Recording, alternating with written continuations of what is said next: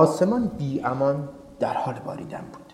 پسرک بی هدف در کوچه های شهر پرسه می‌زد بدون هیچ مقصدی و بی هیچ انگیزه رفته رفته به خانه نزدیک می‌شد خانه ترس خانه تاریکی. از دور پل چوبی چراغ روشنایی کوچه مشخص بود و نور اندک آن شدت بارش باران را بهتر نشان می‌داد پسرک بی وقفه اما بی هدف و پرسه زنان در حال حرکت بود. از دور صدایی میشنید. انگار در کوچه قوقایی به پا شده بود بنبست 22 زندگی. جایی که ابراهیم و مادر و پدر زندگی می‌کردن. ابراهیم تقریبا به کوچه نزدیک شده بود. صدای آژیر به گوش می‌رسید. صدای آژیر آمبولانس و پلیس بود. ناخواسته گام های ابراهیم سرعت گرفت و ابراهیم بی آنکه بداند در حال دویدن بود. وقتی به اول کوچه رسید باورش نمی‌شد. تمام همسایه ها با پلیس و ماموران اورژانس درست در انتهای کوچه جایی که آنها زندگی می‌کردند ایستاده بودند. ابراهیم جمعیت را همچون موج پس می‌زد و به جلو می‌رفت. این کار را خوب بلد بود. در خیابانهای تهران آنقدر جیب بری کرده بود و از لابلای جمعیت گریخته بود که حداقل این کار را خوب می‌دانست.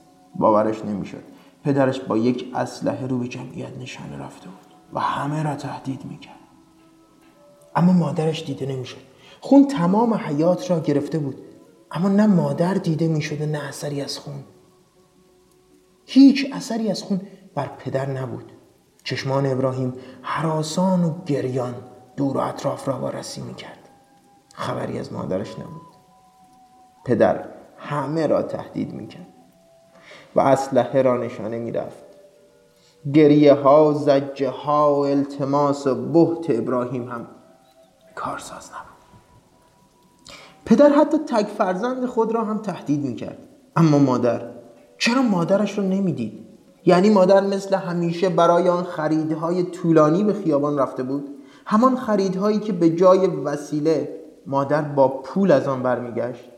خریدهایی که مادر را خسته و عصبی و نابود می‌کرد. ابراهیم در بهت بود. از طرفی به رفتار پدر و از طرف دیگر به نبود مادرش فکر می‌کرد. ناگهان صدای گلوله فضا را پر کرد. چشمان ابراهیم بر روی جنازه بیجان پدرش که بر روی زمین افتاده بود ثابت ماند. لحظاتی قبل پدرش با شلیک گلوله به زندگیش برای همیشه پایان داده بود. پسرک ناگهان نشست. گریه نمی‌کرد. فقط سکوت کرده بود.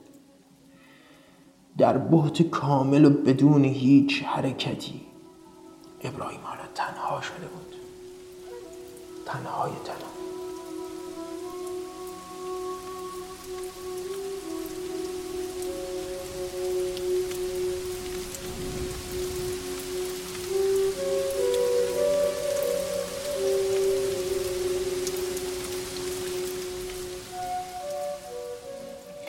معموران و همسایه ها او را از خانه خارج کردند و به خانه همسایه بغل دست بردند. بعد از چند دقیقه پسرک 17 ساله به دنبال مادرش میگشت. همسایه ها گفتند مادرش برای خرید به بیرون رفته و تا ساعتی دیگر برمیگردد. ساعتی که هنوز هنوز نرسیده. مادر قبل از رسیدن ابراهیم توسط پدرش کشته شده بود. پسرک نه گریه می‌کرد نه حرفی می‌زد. نه غذایی می‌خورد و نه میخوابید. در اتاق خانه همسایه نشسته بود و گوشه دیوار را مینگریست. صدای پچ پچ زن و مرد همسایه را میشنید که می‌گفتند از اول هم معلوم بود به جایی نمی‌رسند. همان بهتر که مردند شرشان از سر این کوچه کم شد یک فاحشه و یک مفنگی مست از دنیا کم شد. به کجای دنیا برمیخورد پسرک 17 ساله. دیگر برایش توانی نمانده بود که بر سر مرد همسایه فریاد بزند و از فاحش خواندن مادرش دفاع کند. فقط سکوت کرده بود و به حرفهایشان گوش می‌داد. زن همسایه می‌گفت جهنم از خودشان. این بچه که پس انداختن چه؟ مرد همسایه با صدایی پر از غرور می گفت این هم یکی مثل پدرش. گرگومیش صبح بود. ابراهیم بدون کلامی بدون هیچ صدایی در سکوت کامل در خانه همسایه را بست. چشمش به خانهشان افتاد. خانه ای که هفته سال عمرش را در آن گذرانده بود. خانه ای که از پدر بزرگش به ارث رسیده بود و حالا به طلبکاران پدر می رسید بدون اراده چند دقیقه ابراهیم به در خانه خیره شده. ناگهان سیلی سرد باد صبح ابراهیم را به خودش آورد. بدون هیچ مقصدی ابراهیم هفته ساله به راه افتاد. هنوز از کوچه بیرون نرفته بود اما روشی از خودکشی نبود که مرور نکرده باشد. خودش هم نمی‌دانست چه می‌خواهد. حالا که نه کسی داشته نه پولی و نه پشتیبانی چرا باید زندگی می‌کرد؟ اصلا زندگی می‌کرد که چه؟ که بزرگ شود؟ بشود یکی مثل پدرش؟ کسی که یک زن یک فرزند و یک خانواده را نابود می‌کند؟ اصلا چرا این همه بلا باید سر آنها بیاید؟ چرا نباید مثل هم سن و سالهایش درگیر درس و کنکور و دوست و رفیق و کوفت و زهر مار باشد؟ مقصر این زندگی نکبتبار کیست؟ اوه خدای من مقصر. مقصر پیدا کند که چه؟ برود انتقام بگیرد. پسرک حتی برای جنگیدن و انتقام گرفتن هم دیگر توانی نداشت. عجیب تنها بود و عجیبتر خسته و ناامید. به اولین چهارراه رسید. ماشینا با سرعت در حال حرکت بودن. صدای به او می‌گفت تمومش کن ابراهیم تمومش کن این زندگی رو. زندگی مگه؟ زندگیت مگه قرار توش اتفاق خوبی بیفته؟ هرچی توی این 17 سال دیدی از این به بعدم می‌بینی. تمومش کن بذار یه بار واسه همیشه تموم بشه نکبتی اسمشو گذاشتی زندگی بچه. پسرک قبل از اینکه متوجه شود در بیمارستان بود. از بد روزگار متاسفانه حالش خوب بود. ماشین سرعت چندانی نداشته و فقط دستش شکسته بود و مدتی بیوش بود. پلیس از ابراهیم خواست تا شکایت کند. راننده گواهی نامه نداشته و به راحتی می‌توانست برایشان دردسر ایجاد کند. اما ابراهیم بی به حرفهای معمور معذور کاملا سرد و بیروح گفت شکایتی ندارم و تمایلی هم ندارم تا راننده را ببینم. راننده بیچاره بلافاصله او را رسانده بود و تا حالا هم که مطمئن شده بود کاملا سالم است قصد خروج از آنجا را نداشت. و می گفت باید او را ببینم و شخصا از او حلالیت بگیرم. اما پسرک هیچ تمایلی به دیدن او نداشت و قاطعانه گفته بود که نمی‌خواهد به هیچ عنوان او را ببیند. انگار پسرک از او ناراحت بود.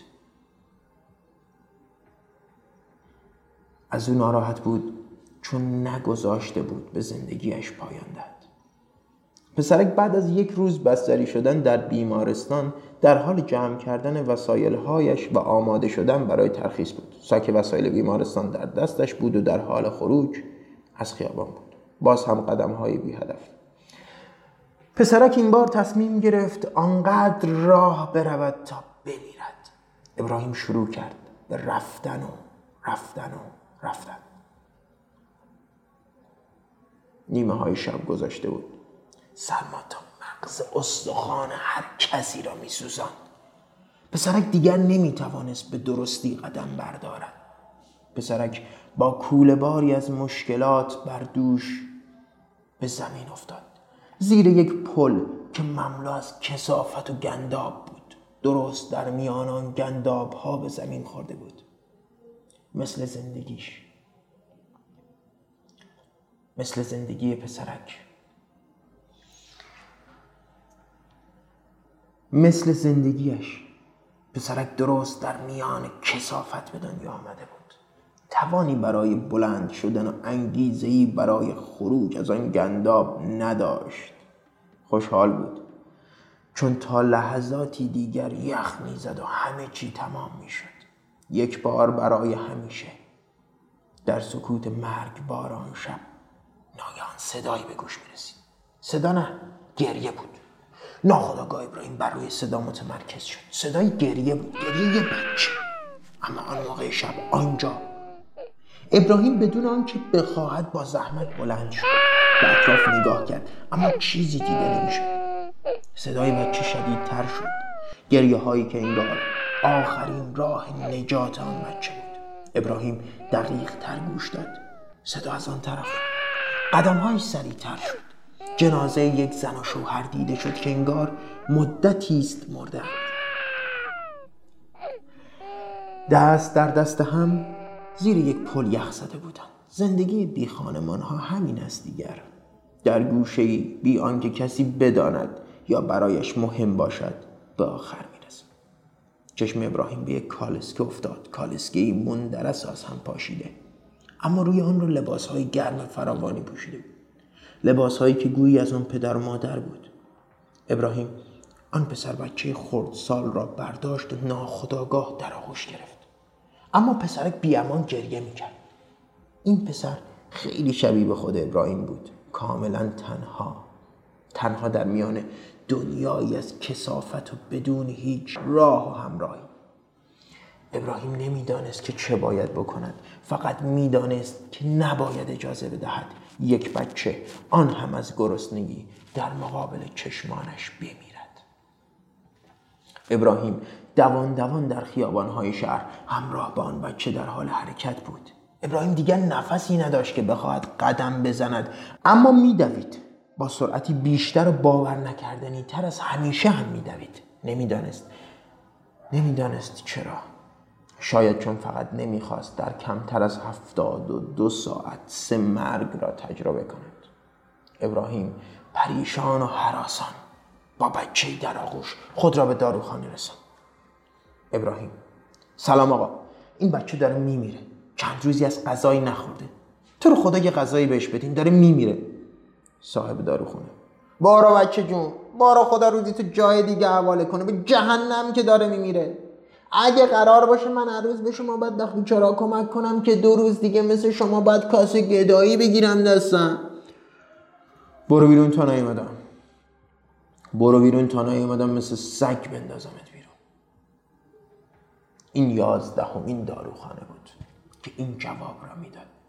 پسر بچه بیچاره انقدر گریه کرده بود که انگار از شدت گرسنگی بیهوش شده بود. هوا روشن شده بود. مردم کم کم به خیابان ها می آمدند و دوباره خیابان های شلوغ شهر رنگ حیاهو به خود می گرفت ابراهیم پسر بچه را در گوشه گذاشت و شروع به گدایی کرد. چند ساعتی گذشت.